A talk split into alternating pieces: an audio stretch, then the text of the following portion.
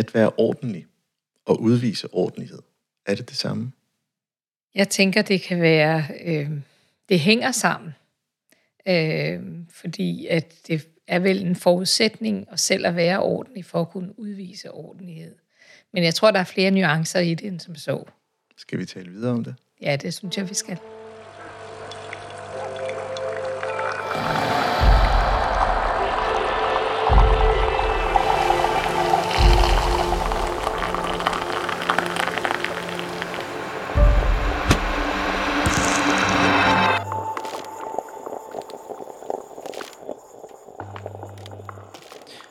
Velkommen til podcastprogrammet Kaffe og Ledelse. Mit navn er Ejhan Gomes, stifter af Mindcloud og vil være jeres podcastvært.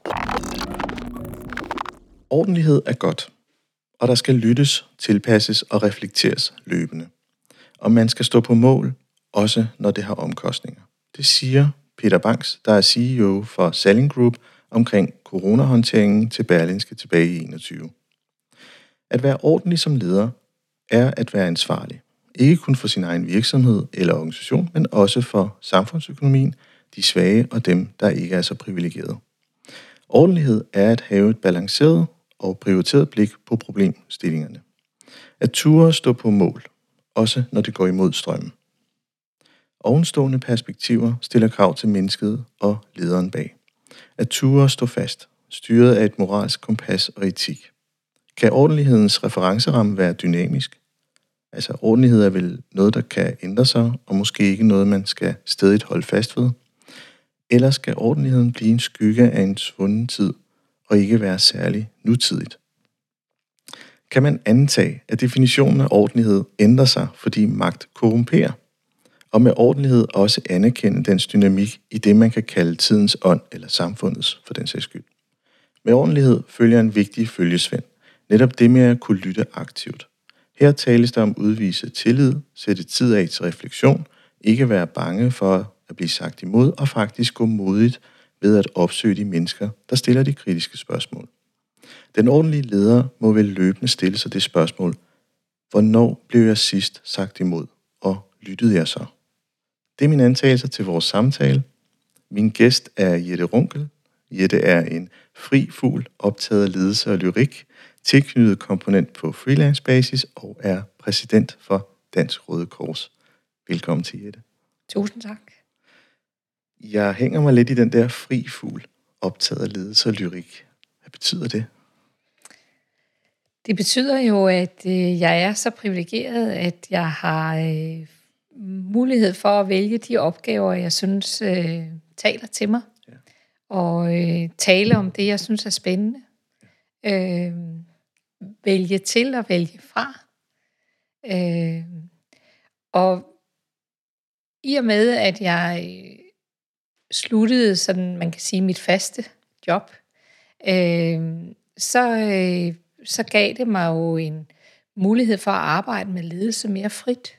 Altså det her med at tænke mere over ledelse, fordi når man er i det, så er man i det, og så reagerer man med, med de redskaber, man nu har, og den, man, den person, man er øh, i sin ledelsesudøvelse. Øh, Men i dag, der leder jeg jo ikke noget på den måde. Jo, jeg leder hovedbestyrelsen i Røde Kors, øh, og det er selvfølgelig også en ledelsesopgave, men det er jo ikke en, der fylder al min tid. Og det betyder, at der er rum til at reflektere over ledelse og, og, og lade mig optage af noget af det, der har betydet noget for mig i hele mit ledelsesliv. Øhm, og så det her med lyrikken, det er sådan en år, jeg har haft i hele mit liv, som har fået mere eller mindre plads, øh, og som måske i virkeligheden øh, presser sig allermest på, når, når tider i mit liv har været vanskelige. Ja. Øhm, og jeg kunne godt tænke mig at folde det ud, så det også fik plads, når det ikke var fordi, at der var noget, der var vanskeligt eller udfordrende, mm. eller øh, påvirkede mig, mig voldsomt. Ikke? Ja. Så jeg bruger lyrikken som en måde at udtrykke mig på, når jeg står med nogle følelser eller nogle oplevelser, som jeg på en eller anden måde forsøger at bearbejde. Det lyder, det lyder spændende. Øhm, og jeg får jo lyst til, at det sætter en hel masse tankeprocesser i gang hos mig. Også dengang, da vi talte sammen for første gang, øh, hvor vi øh, lige bare sådan tjekkede ind, og, og jeg tænkte, okay, der er et eller andet her, der er et tema, der kredser sig omkring dig, Jette. Og jeg synes, ordentlighed var det bedste bud, jeg kunne give. Og det var sådan lidt, og det er også temaet for i dag. Men før vi går helt i gang, så skal vi jo lige sådan øh, lande. Øh, du har jo taget køreturen til Stævns. Øh, ja, kan du ikke selv beskrive øh, lidt, hvor du sidder? Jo. Mm. Øh, jamen, jeg sidder jo øh, faktisk faldt jeg over lige før jeg kørte hen til dit hus, at du bor lige ud til åbne marker. Og det er vildt dejligt, og solen øh, er fremme. Så det var jo en smuk køretur ud over øh, Stævnt. Og, øh, og jeg, jeg kommer selv fra landet, så det er, jo, det er jo kendt stof for mig på den måde, så jeg føler mig meget hjemme, mm. øh, når jeg kommer ud i sådan et område som det her. Øh, og samtidig så er det jo den der følelse af, at fordi man kører på små veje, så føles det langt, fordi det ikke går så stærkt. Ja. Øh, så der er tid til eftertanke. Jeg tænker, det må være dejligt for dig, at øh, når man kører hjem fra en opgave, øh, så er der tid til eftertanke. Øh, og, og samtidig noget smukt at kigge på øh, omkring dig. I, I den grad, i den grad. Jeg, det var faktisk angstprovokerende at tage valget. Op til i hvert fald. Og efter, og jeg troede, den største udfordring, det ville være afstanden. Det er faktisk gået hen og blevet det største plus. Ja. At øh, så kan man lytte til, til bøger og, og lytte til podcast og alt muligt andet, og også lande og omstille sig. Så, så ja, det er godt set.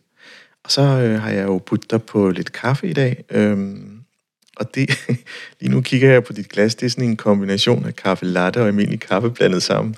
Øh, jeg håber, den smager godt. og så er det jo, øh, altså, det er jo den, der hedder Daily Roast. Nu, vi gør sådan en lille dyd af kaffebønner, og oftest så får jeg svaret, og jeg håber ikke, du spørger mig om, hvilken bønne det er, for det ved jeg faktisk ikke. det er i hvert fald husets bedste kaffe, og så kører den ellers ud af. Ja. Og det er egentlig meget skægt, fordi det, der er noget hygge omkring kaffen. Øh, faktisk tedrikkende gæsterne, som det også har været i det program, har faktisk udfordret lidt, hvorfor er det, at, at kaffen har patent på hygge, og teen ikke har det. Hvilket var en interessant betragtning. Øh, men jeg knytter i hvert fald meget hygge, og så øh, var det de bedste småkager, vi fandt i skuffen, som var måske mere julet, end de er januar. det, det er også lidt, øh, lidt nødder også, ikke? Så, så kører vi, tænker jeg. Øh, men skal vi ikke, øh, skal vi ikke smage kaffen? Jo, lad os gøre det. Super.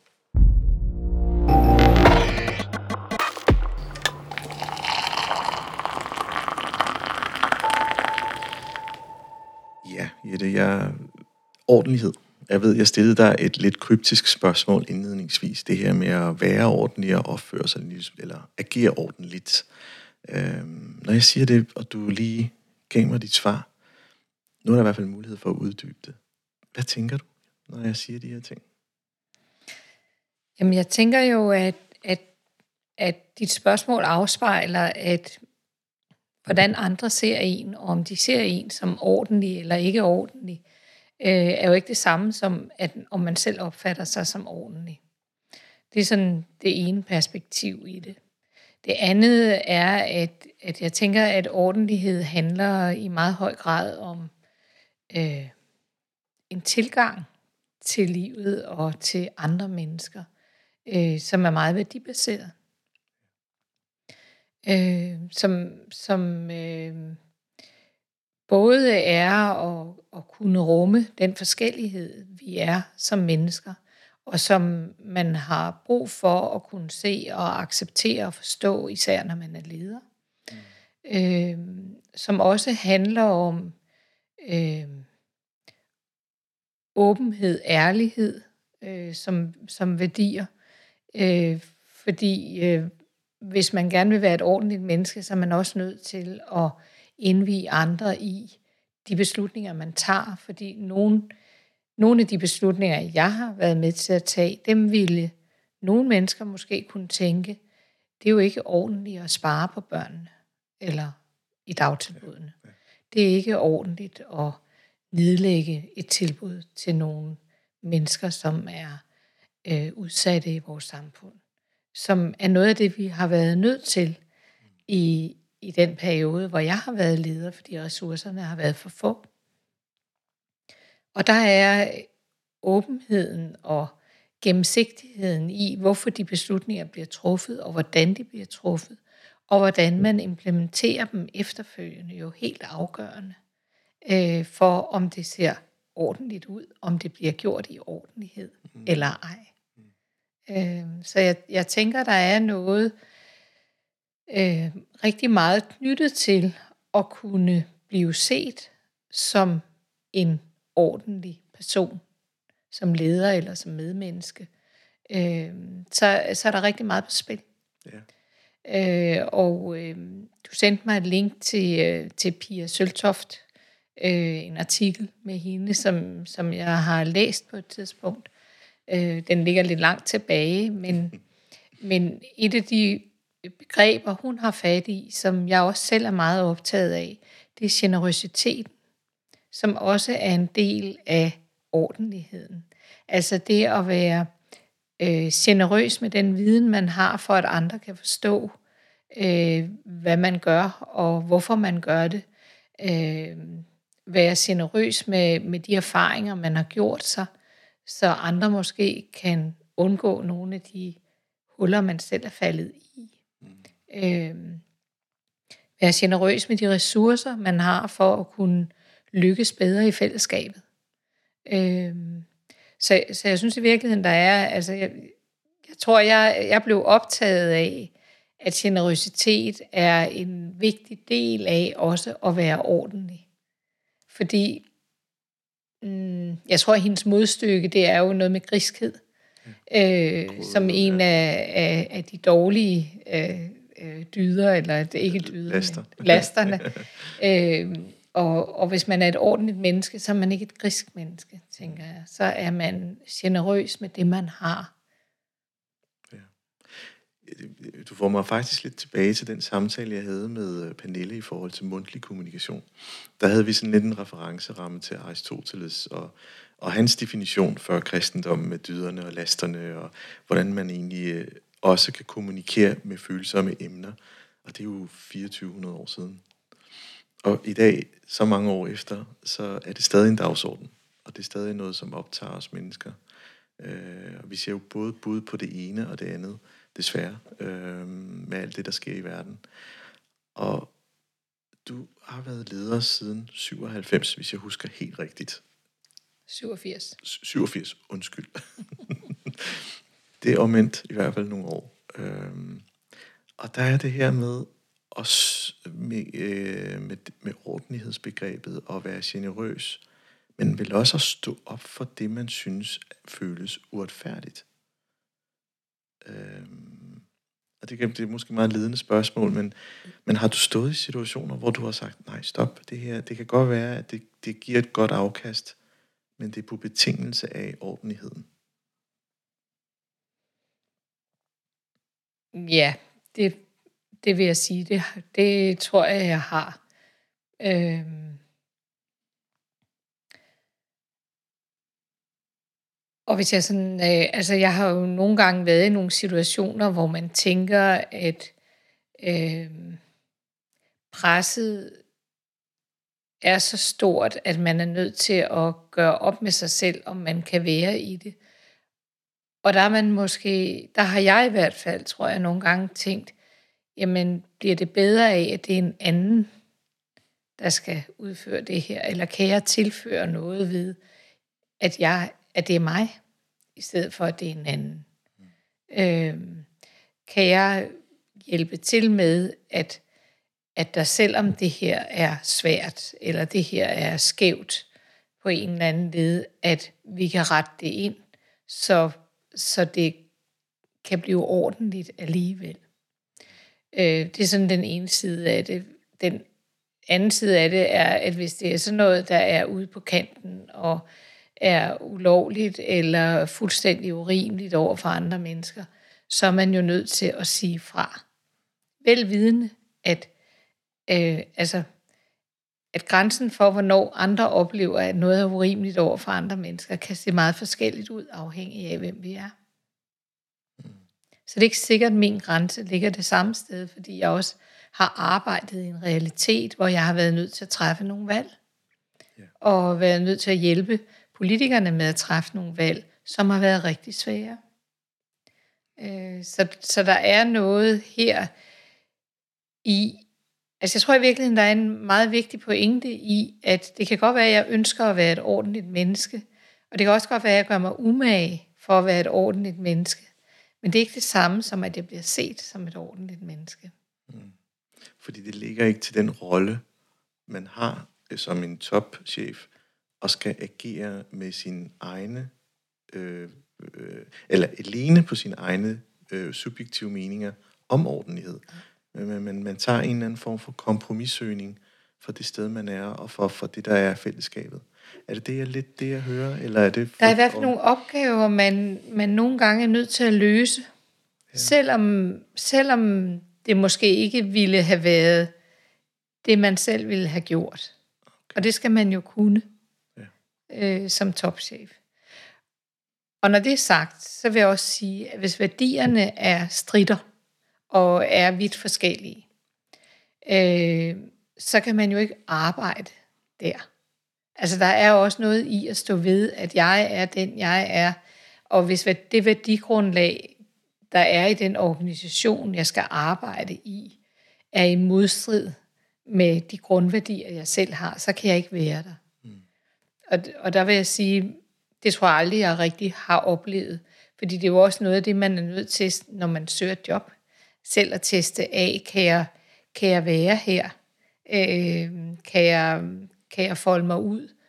Og en forpligtelse til også at sige, hvem man er, når man søger et job, så de andre også har mulighed for at vurdere, om man kan passe ind i det værdigrundlag, der, der er til stede i den organisation. Øhm.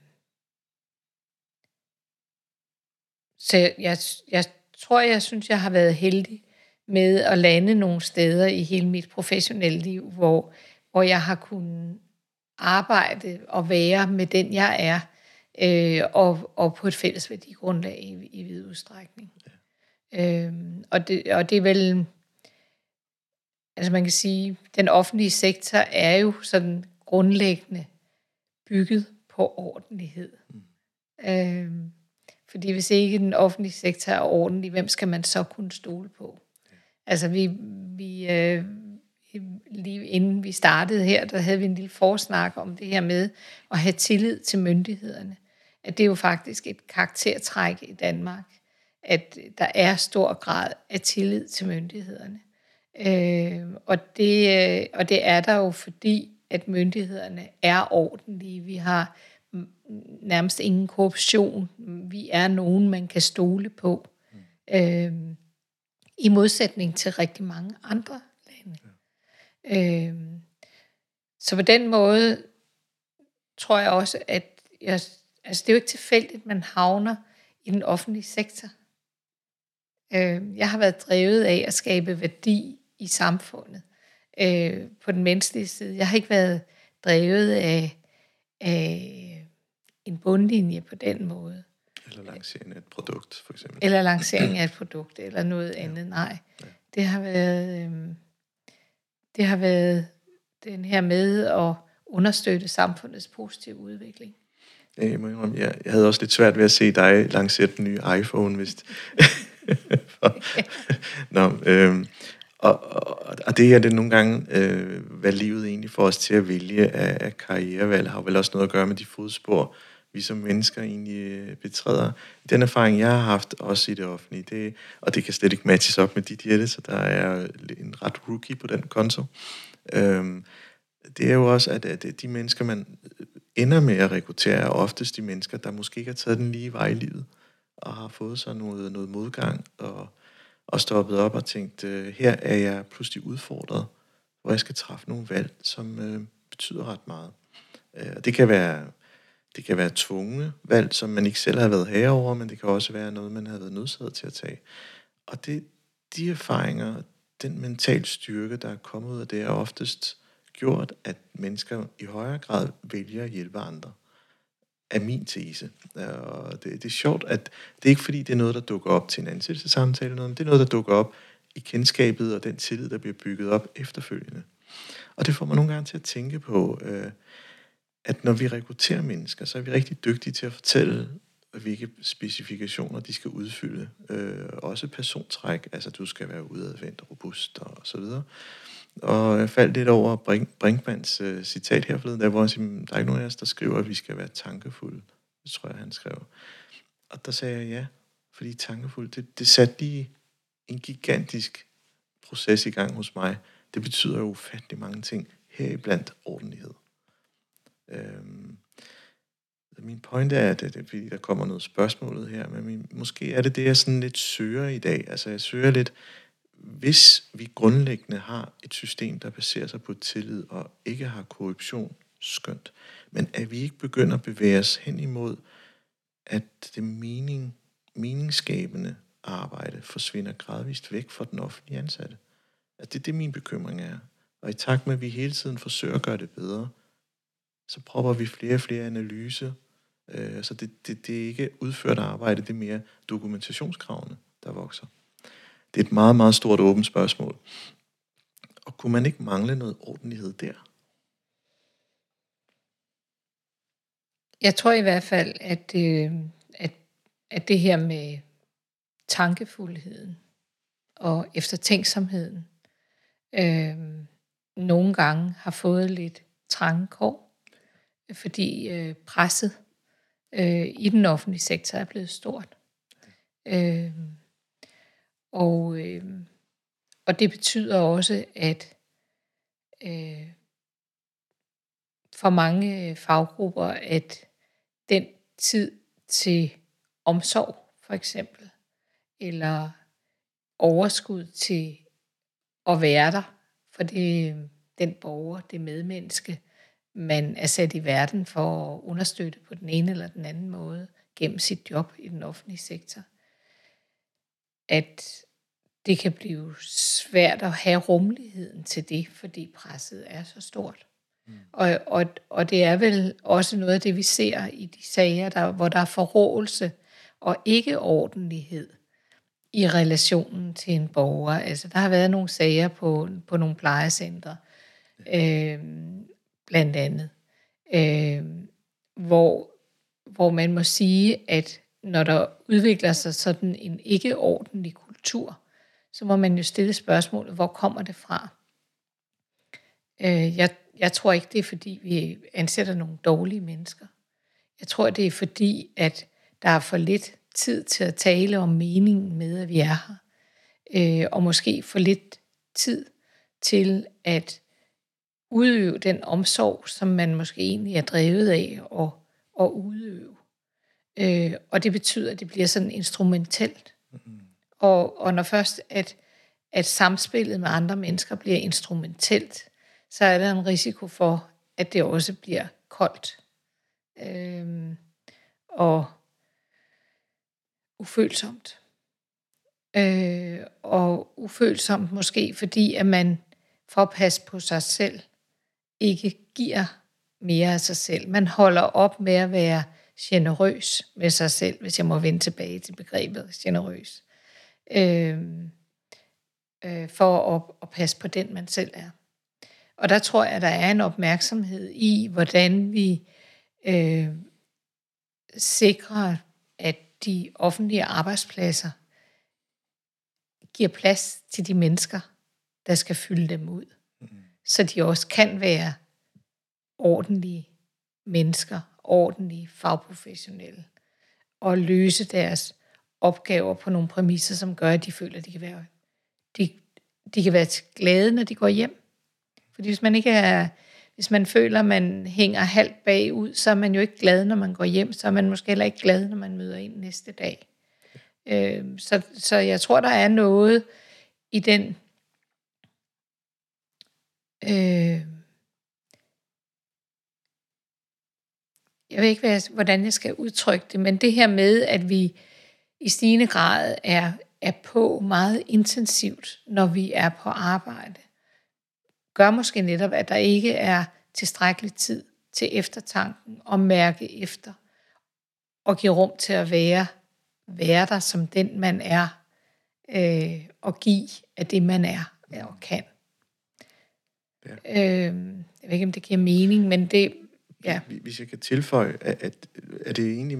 Og ja, det gør det. Det giver mening, i hvert fald for mig. Øh, og det er også to, der sidder. Ja.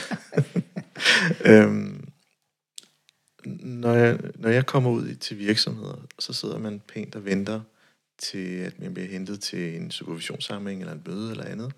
Og der fornemmer man jo, hvordan stemningen er i sådan en organisation. Om folk løber stærkt og er forudbåret øh, og nærmest sådan forpris til det næste, og, og folk, der står og venter på et mødeklage, skal blive tomt, fordi det eksisterende møde er gået over sin tid og så videre. Og når man også så møder det menneske, man skal holde møde med, åh oh, ja, beklager, jeg blev lidt forsinket, fordi at den der forpustethed, den synes jeg, jeg mærker mange steder. Øh, det instrumentelle kan jeg egentlig godt lide, fordi der tænker jeg med det samme, sådan, ligesom sådan en computer, der tænker nuller og etter. Øhm, det vil sige, man giver det, man egentlig øh, man har prioriteret, det er det, det, jeg kan give på den tid, jeg har fået tildelt. Og så måske tilbage til det her med, der kan jeg kun være ordentlig 20 procent. Fordi det er det, stillingen ligger op til. Hvis jeg gør mere af det, så når jeg ikke det mit, mit arbejde. Ergo så slår det tilbage på mig som værende ineffektiv. Eksemplet, ikke? Altså, og øhm, og det, det, det kan jo gøre, at, at øh, man ikke føler sig tilskyndet til at kunne gøre det, netop for at kunne overleve. Øh, og så er det jo måske det, der er det med forrådelsen, at vi alle sammen gradvist for, går i en retning, som i bund og grund måske er forkert. Øh, jeg, jeg havde den her snak med, med øh, både Susanne og Jonathan tidligere, og der var det her med, at, at, at Jonathan også pegede lidt på, måske skulle vi prøve at kigge på, på det meningsskabende, det relationelle, den, den kompetence og kapacitet, der ligger i det relationelle. Og mit mod, modargument var lidt, jamen men det sprog, vi har i vores organisationer i dag, det, det, det svarer ikke rigtigt på det, politikerne faktisk ønsker af os. Fordi vi tænker i nogle mekanismer i et maskineri, der ikke kan omsætte den udkørende pædagog eller socialrådgiver eller, Øh, eller det hedder de sociomedarbejdere, arbejde en til en direkte op til politikeren. Og det, det, det er måske det, der det, der kan knage, altså ikke hos den enkelte, men i det hele taget i vores samfund, omkring at løse velfærdsopgaver. Altså, at du tænker, at politikerne ved for lidt om, hvordan det i virkeligheden er. Den kommunikation går ikke tilbage til politikerne, eller...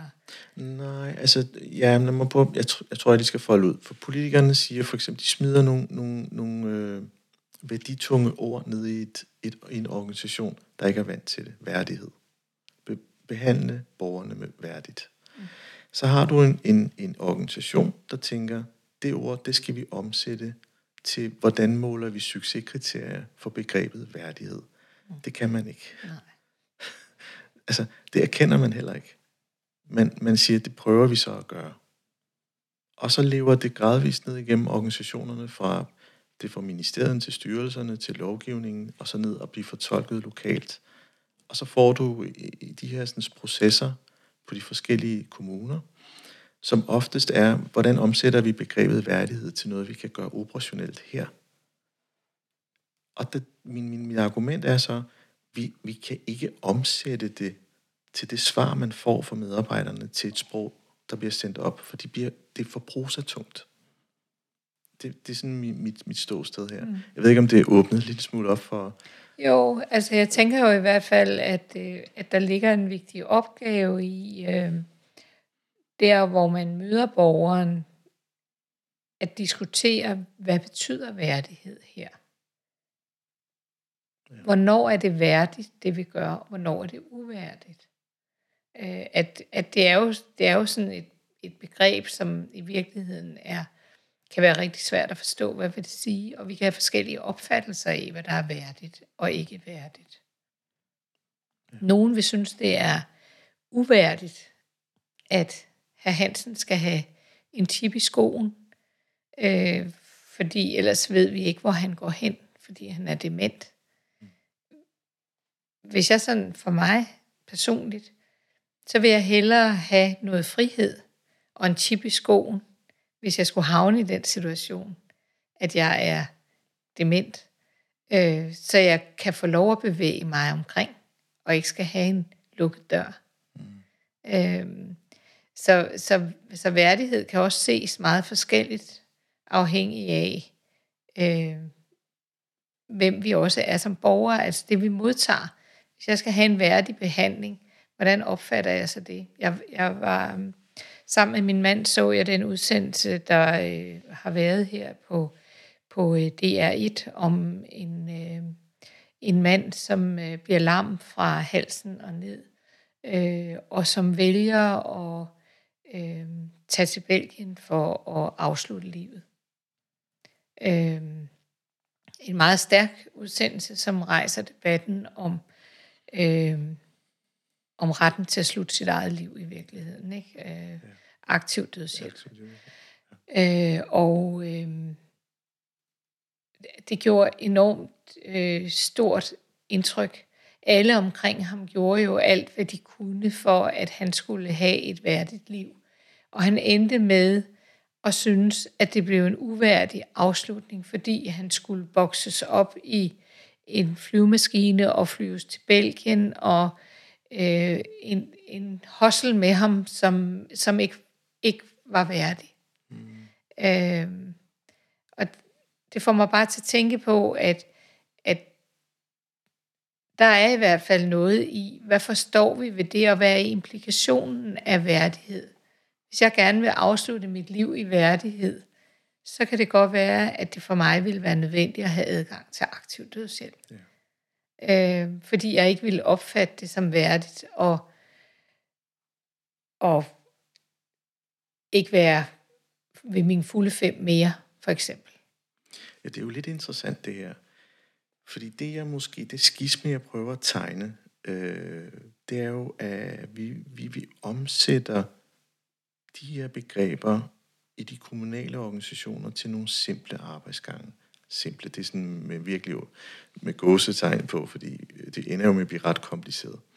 Men kompleksiteten tror jeg måske vokser i, at hvis vi tager tilbage til det her med at være generøs, at, at den enkelte derude har noget manøvrerum, der imødekommer en eller anden form for gensidig respekt. Her har jeg vurderet, ja, det er på eget ønske. Jeg ved, det er et ret stort emne med aktiv dødshjælp, og det, det, det, det må jeg indrømme, at jeg sidder lige her, og tænker uh, hvad er min holdning til det? Den er svær, det er absolut svært. Øhm, men i det hele taget med det her manøvrerum, øh, at det måske er blevet indskrænket. Så det ender med at blive et meget kort visit, og heraf ordentligheden på 20 procent osv. Det, jeg tror, det er rigtigt, at det, det her med, øh, altså måske er det også det, jeg sådan lidt af en omvej kommer til at tale mig hen imod, ja. at, at værdighed kan jo ikke defineres af den ene part. Værdighed er nødt til at blive defineret i samspil ja, med, med den, man skal sikre værdigheden. Ja. Fordi vi kan have forskellige opfattelser af, hvad der er værdigt, ja. og hvad der ikke er værdigt. Og det er jo rigtigt, det kræver tid. Mm. Det kræver tid til dialog og samtale. Og den tid til dialog og samtale, den er der ikke på samme måde, som den har været. Ja. Måske har været. Og det passer jo rigtig godt ind i det, du også sagde tidligere med, med, med tankefuldhed og kunne komme hjem i sin egen organisation og have den her eftertænksomhed omkring et svært dilemma, som den enkelte også skal ligesom aflastes for at sige, er det det, vi fælles synes, vi skal gøre her? At have det faglige sparringsrum og være i det svære, uden at handle og fikse det på sekundet. Ja. Og egentlig faktisk udvise den omsorg og respekt, der egentlig er nødvendig for den enkelte i den forbindelse. Det, det vil jeg jo tegne som en ordentlighed. Og jeg kan jo godt se, også som leder, har vi overhovedet tid til det? Altså, ja. det, det er jo ret meget tid, der skal tages ud. Det er jo det ene. Antages den anden er, at vi er trænet til at kunne tænke sådan. Mm. er selvfølgelig også en, en ret væsentlig argument. Øh. Jeg tror, der er jeg tror, der er øhm, mange faggrupper, som egentlig kan tænke sådan, og øh, også er trænet til at tænke sådan. Og så er der nogen, der måske skal have lidt mere hjælp til at tage den samtale mm. øh, om for eksempel, hvad forstår vi ved værdighed? Hvad forstår borgeren ved værdighed? Hvad forstår du selv ved værdighed? Øh, og hvad betyder det for det, vi skal levere hos den her borger? Velvidende, at der er en begrænset ressource. Så hvordan gør vi med de to timer, vi har? Hvad er det så, vi gør, for at det bliver en værdig situation Ja. for borgeren?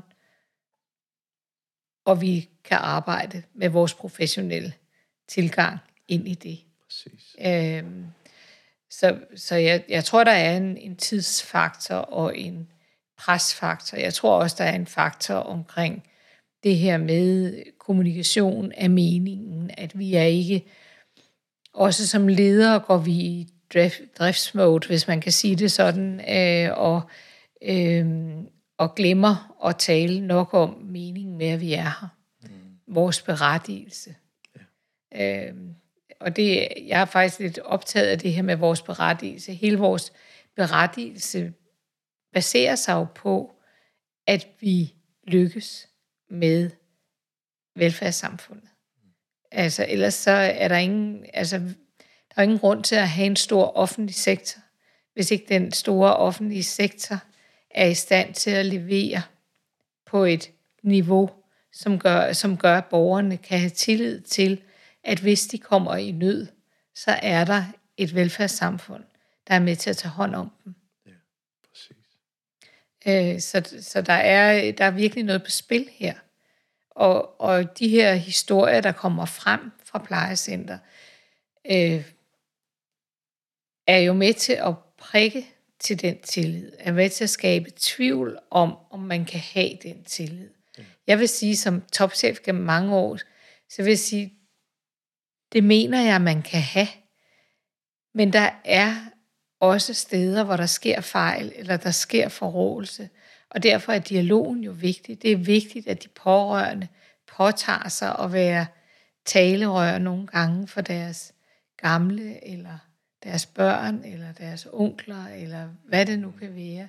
At, at man sørger for og har mod til at tage dialogen om, om der er nogle steder, hvor det går galt. Præcis.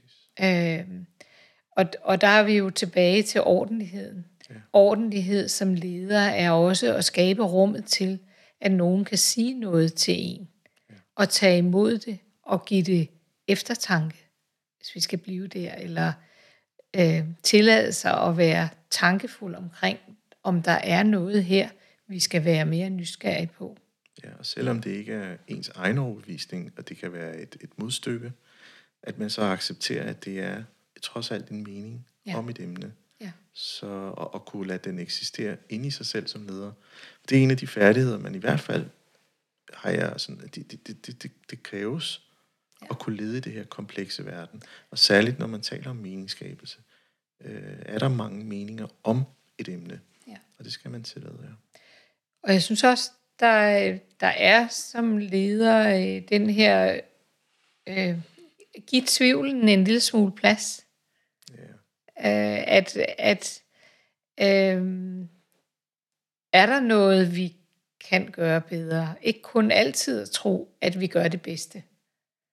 Øh, og og øh, holde fast i det, fordi det, det ryster vores fundament for meget, hvis vi bliver for meget i tvivl. Mm. Og selvfølgelig kan man heller ikke være tvivlende hele tiden, så må man træffe nogle andre valg, hvis man er tvivlende på, om det er det rigtige, man gør som leder, eller øhm, der bliver gjort i den organisation, man måske er topchef for. Øh, fordi så kan, man ikke, så kan man ikke være i det, og så må man træffe valget og flytte sig fra det og gøre noget andet. Men det der med, at når nogen kommer med noget til en og siger, det kunne også blive set sådan, eller det kunne også øh, være udtryk for, at der måske er noget galt i den her institution. Så også at give plads til den tvivl, uden at det bliver til mistro. Altså, tvivlen balanceret, så alle parter får mulighed for at udtrykke sig. Ja. Jeg, det får mig lige til at tænke lidt tilbage til med, med, med min samtale med Morten Vinge, som du også kender, øh, hvor, hvor jeg stillede ham det her spørgsmål. Øh, når forandringsvinde kommer, og du skal præsentere det til din centerchefgruppe og din, øh, hvad kan man sige, din direktør, øh, Og alle nikker anerkendende og siger, ja, det, det, det lyder fantastisk, Morten. Hvor jeg sagde, at det er ikke en rød lampe. Fordi kan, kan man være enig på noget, der er så fundamental forandring? Øh, der må der være en enkelt, der siger, undskyld, øh, der er altså lige noget, der undrer mig her. Og, og overført til den her samtale, er det måske det, vi, vi ser i dag, det er, at øh, vi, vi måske i højere grad savner mod til at stille os op, ligesom jo også i introen sagt, øh, imod strømmen, og prøve lige at være det tandhjul, der arbejder den anden vej, for en stund, og, og være i det der. Og så se, altså, kan, kan, man, kan man sige, hey, der er faktisk noget, vi overser i vores forrådelsesnak, fordi vi alle bare siger ja. Er der for lidt af det, Jette? Jeg tror i hvert fald, der er for lidt tankefuldhed. Ja. Altså, øh, øh, og for lidt, øh, måske også nogle gange for lidt rum til at sige, jeg er i tvivl. Eller, er det her virkelig rigtigt? Mm. Øh, og hvorfor er der det, kan man så tænke. Øh,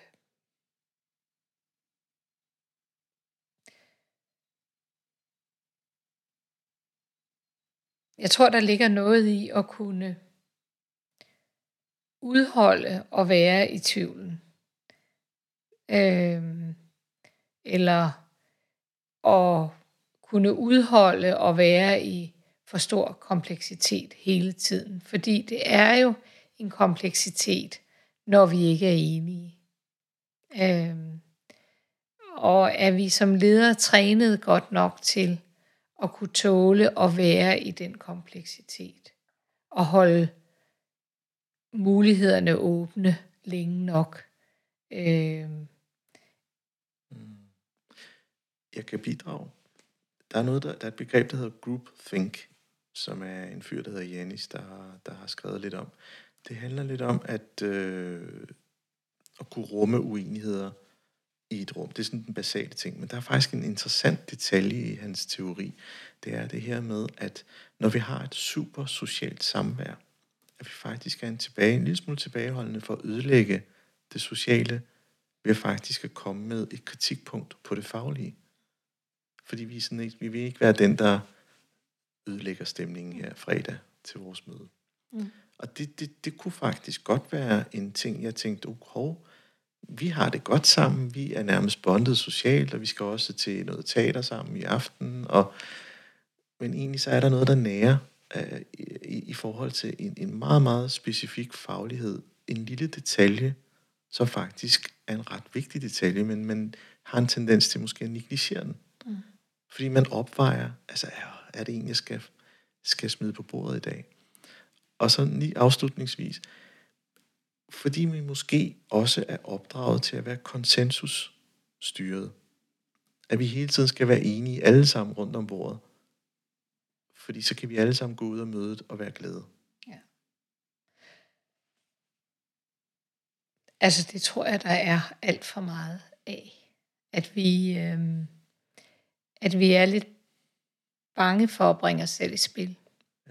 Vi er lidt øh, bange for at sige til kollegaen, som vi synes gør noget forkert. Altså jeg tror, det er på alle niveauer i vores organisationer. Mm. Altså det er helt ude fra, fra kollegaen, der ser øh, en anden kollega øh, gøre noget uhensigtsmæssigt i forhold til en gruppe børn. Ja. Øh, og få det sagt øh, til lederen, der ser en lederkollega gøre noget hvor man øh, måtte sige, øh, det var interessant. Øh, mangler hun ikke, eller kunne hun ikke have brug for et yderligere perspektiv på, eller øh, hvordan løser hun den her opgave? Har hun, har hun øh, hentet noget hjælp ind til den, for den ser svær ud? Øh, altså jeg tror, vi tiger alt for meget, øh, fordi vi er bange for at blande os. Og øh, Og den der øh, sådan øh, frygt for at, at blande sig, handler jo også om, om man står stærkt nok i sin egen øh, faglighed, om ens selv tillid og selvberoenhed er stærk nok til, at man kan stå i det. Fordi når man, hvis man tillader sig at sige noget til en kollega, hvad enten det så er en kollega til kollega eller en, leder til leder, øh, så bringer man jo også sig selv i spil og risikerer at udsætte sig selv for at få noget tilbage. Øh, og der tror jeg, der er øh, noget i vores ordentlighed, at vi, vi gør det ikke nok. Vi øh, er for forsigtige, og det er jo egentlig uordentligt. Mm. Ikke at sige det, når man ser noget, der ikke er i orden. Yeah. Øh, og, og den uordentlighed giver vi nogle gange rum til, fordi vi ikke tør selv, fordi vi er for, for usikre som individer. Ja. Øhm, og og jeg, jeg tror, at den der øh, indre frygt for ikke at slå til, fylder for meget. Og hvor kommer den fra? Ja. Den kommer jo fra det, vi kommer af på forskellige måder. Øhm, eller at altså i øjeblikket øh, med sociale medier, der skal en lille bitte smule til, så er man hængt op til tørre på de sociale medier, eller altså der, der er øh, der er meget risiko ved at bringe sig selv i spil. Ja. Men jeg, jeg, jeg vil egentlig gerne binde sløjfen på at sige, jeg, jeg synes, det er sindssygt vigtigt i den situation, vi står i, og også med de eksempler, vi har på forrådelse, og arbejde med at skabe en kultur, hvor vi tør sige noget til hinanden, og at det ikke bliver taget, altså at det ikke bliver et angreb på hinanden, men at det er en dialog, som er en velment dialog, en dialog, som er et tilbud til den anden, hvor vi tilbyder at generøst dele den viden, vi har, for at vi sammen bedre kan løse den opgave, vi har. Præcis. Og for at borgeren kan få et bedre produkt, end det borgeren måske ellers får, hvad enten det er den gamle, eller det er barnet, eller hvem det nu er, vi står med. Det skylder vi. Så er jeg tilbage til den store, helt store dagsorden. Det skylder vi borgeren, det skylder vi barnet, for det er dem, vi er her for. Øhm, så hvis vi, ikke, hvis vi ikke kan overkomme os selv i det, så svigter vi faktisk den helt store opgave. Ja. Jeg kan ikke være mere enig. End, øh, jeg, og det, det er nærmest vant til mølle i forhold til min egen overbevisning. Øh, og inden vi går videre, skal vi ikke lige have en sidste kop kaffe, skulle jeg lige sige, slurk af vores kaffe, inden vi afslutter? Det gør vi. Ja.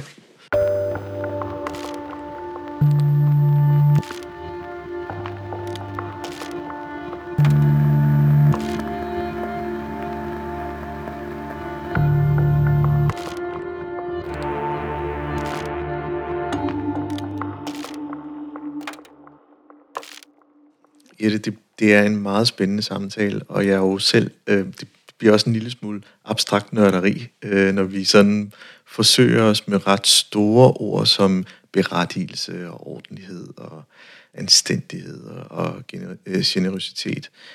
Øh, nu prøver jeg sådan ligesom at samle lidt sammen. Fordi det her med at være generøs, det er også indirekte at acceptere, at det menneske, man er overfor, er fejlbar. E, øh, har andre meninger end der lige den kasse, man opererer i. Og også det, som du også med andre ord fik sagt, at at kunne rumme det. Øh, og det er måske også det, der er menneskets berettigelse. Og hvis vi fører det over til det her med at lave fejl, øh, at det bliver slået hårdt ned, politikere særligt. Det er ikke meget de manøvrerum, de har. Øh, og deres privatliv er også udstillet osv. Det er jo ikke meget anderledes end alt andet. Og det, det er jo et spejl, der ligesom arbejder sig ned igennem organisationer. At, at hvis det er, er det måden, så er man jo også bange for at begå fejl, fordi den generøsitet er, er ikke til stede. Så så omsat i min verden til, hvordan man skal gøre det i organisationer, det er jo netop med tankefuldhed er jo et godt sted at starte. Og sætte sig ned og sige, jamen, hvorfor er det, vi gør det her? Hvad er vores eksistensberettigelse? Øh, og, og hvis man spurgte en medarbejder, men det ved jeg da godt, Men jeg er sikker på, hvis man tog det for 20 medarbejdere, der arbejder med et specifikt område, så vil der komme i hvert fald 20 forskellige stemmer. Og jeg tror, øh, lidt ligesom da jeg sad første dag på diplom i lederuddannelse for mange år siden, hvor underviseren sagde, fortæl mig tre ting, hvad ledelse er. kom 30 forskellige bud på det. Øh, og det er måske det, vi har brug for, øh, for at gøre det konkret. Det tror jeg i hvert fald er, er en vej at gå. Øh, det her med at dele forståelser af, øh, hvorfor vi er her, øh, som, som et niveau. Og så tror jeg, der er en stor forpligtelse til at øh, skabe den øh, inddragelse og tryghed for medarbejderne. Ikke sådan en sovepudetryghed, at her øh, øh, er der aldrig nogen, øh, der bliver øh, sagt op for at begå fejl, fordi der er også fejl, der er uacceptable, som man er nødt til at reagere hårdt på.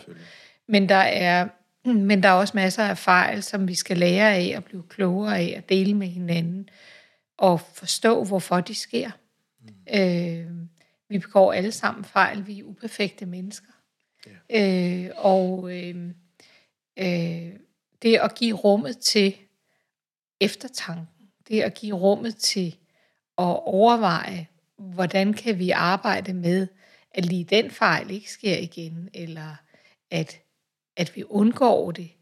Øh, det handler jo blandt andet om at, at skabe det rum, som gør, at kollegaen tør byde ind og sige, måske kunne du også gøre det på den måde, eller øh, har du tænkt over, hvad det gør ved barnet eller borgeren, når du gør det på den måde? Øh, hjælpe hinanden med den tankefuldhed fra det aller yderste led. Fordi det er jo, selvfølgelig er der også opgaver, vi løser helt alene, men, men rigtig mange opgaver løser vi sammen med nogen. Så kan vi skabe det rum, hvor vi kan øge modet til at sige til hinanden, hvordan vi kan gøre det bedre, ja. øh, når vi gør noget, der måske er lidt skævt. Og det kræver jo,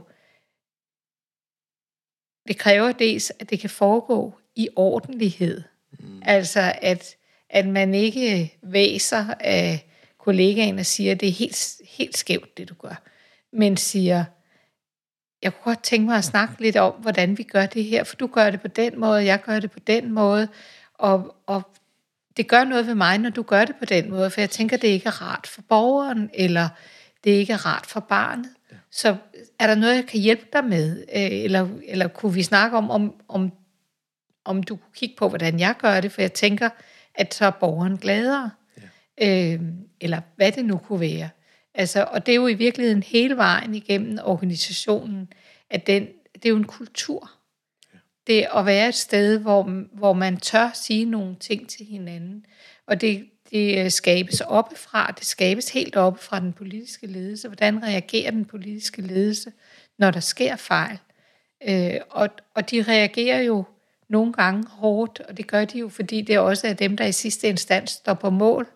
Og i modsætning til de ansatte, så skal de genvælges hver fjerde år, og de har brug for at vise handling øh, i deres ageren.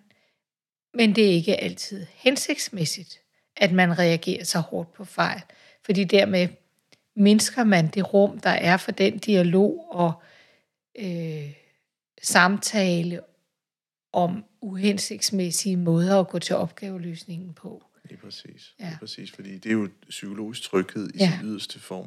Det er det. Øh, at man kan sidde og dele sin mening, ikke blive skamliggjort, fordi man har en anden mening, der ikke passer med strømmen. Ja. Øhm, og der, der er nogle mekanismer her. Du taler om det politiske spil, det her med, med øh, den her med at være genvalgt. Det var også et, et afsnit, vi også drøftede det, hvor jeg netop stillede de her spørgsmål. Hvad er man egentlig drevet af? Er det at blive genvalgt, eller er det faktisk, fordi man gerne vil gøre en forskel?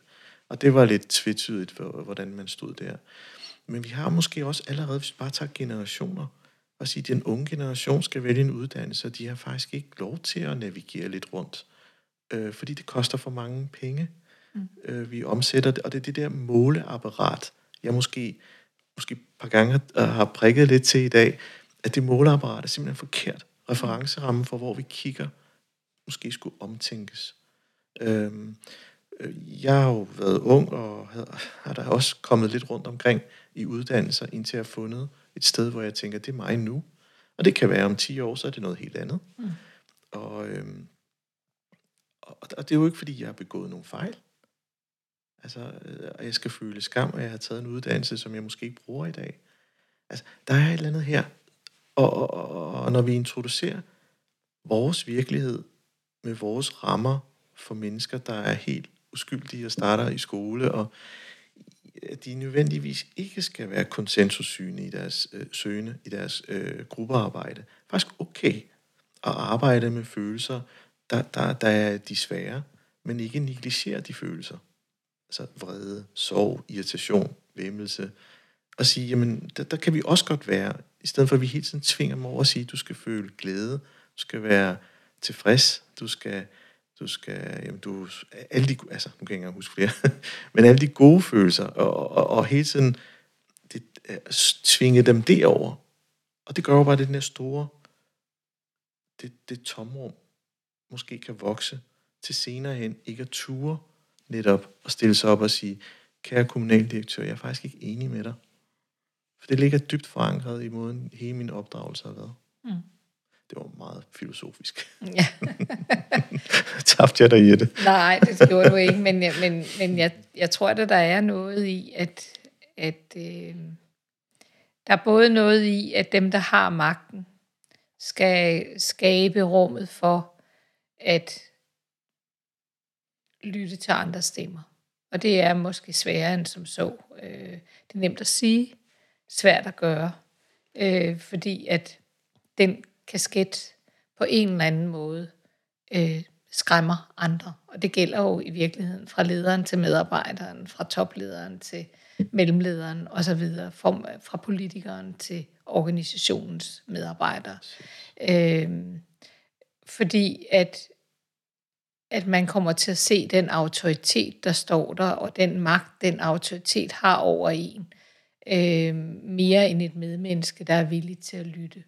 Og nogle gange tror jeg også, at man må erkende, at toplederen eller lederen heller ikke udviser den adfærd, som gør, at man får lyst til at sige noget til dem, fordi de er presset mm. på, på de dagsordner, de skal sørge for at få igennem. Præcis. Øhm, så øh, altså, ja, der er noget arbejde at gøre i at sikre den dialog, som, som kører op og ned igennem organisationen, øh, og som skaber den kultur af, af åbenhed, tror jeg, jeg vil sige, øh, og frihed til at måtte udtrykke sig, øh, som skal gøre, at helt ude i det yderste led, der kan Sofie også få sagt til Peter, at vi to skal tale lidt om, hvordan vi løser den her opgave, så vi gør det bedst muligt for borgeren mm. øh, på en god måde. Så den af dem, der måske ikke gør det helt hensigtsmæssigt, bliver klogere, men klogere samtidig med, at vedkommende ikke føler sig forkert, eller udstødt, eller udskammet. Ja, præcis. Øhm, og, det, og, og der er vi tilbage til noget med tid. Vi er, vi er tilbage med, altså fordi når vi nogle gange kommer til at sige noget i en rasende fart, øh, så, og i et forkert sprog, så er det jo fordi, vi ikke giver os tid. Ja. Vi giver os ikke tid til de nødvendige samtaler. Så der er en faktor af tid. Der er noget i det hamsterhjul, vi har sat i gang i løbet af de sidste 20 år, som vi i fællesskab er nødt til at få til at køre i en. En, en mindre takt, ja. eller en, en mindre hastighed. Fordi ellers så vil der være alt for mange, der falder af det hamsterhjul og ikke kan være i det. Ja. Fordi at de ikke føler, at de kan levere det, der betyder noget for dem og giver mening for dem. Præcis. Og det er måske det offer, der er i det hamsterhjul. Det kan være mening. Ja. Og det gør jo måske også, at man heller ikke så kan udvise den generositet til at lytte et andet menneskes mening, når det er kontrastfyldt til ens eget. Ja. Øh, og det hænger tingene fint sammen. Ja, det gør det. Og det er måske her, vi skal binde den her afsluttende krølle og sige tusind tak for samtalen, Jette. Ja, i lige måde tak for det, jeg blev inviteret. Selv tak. Du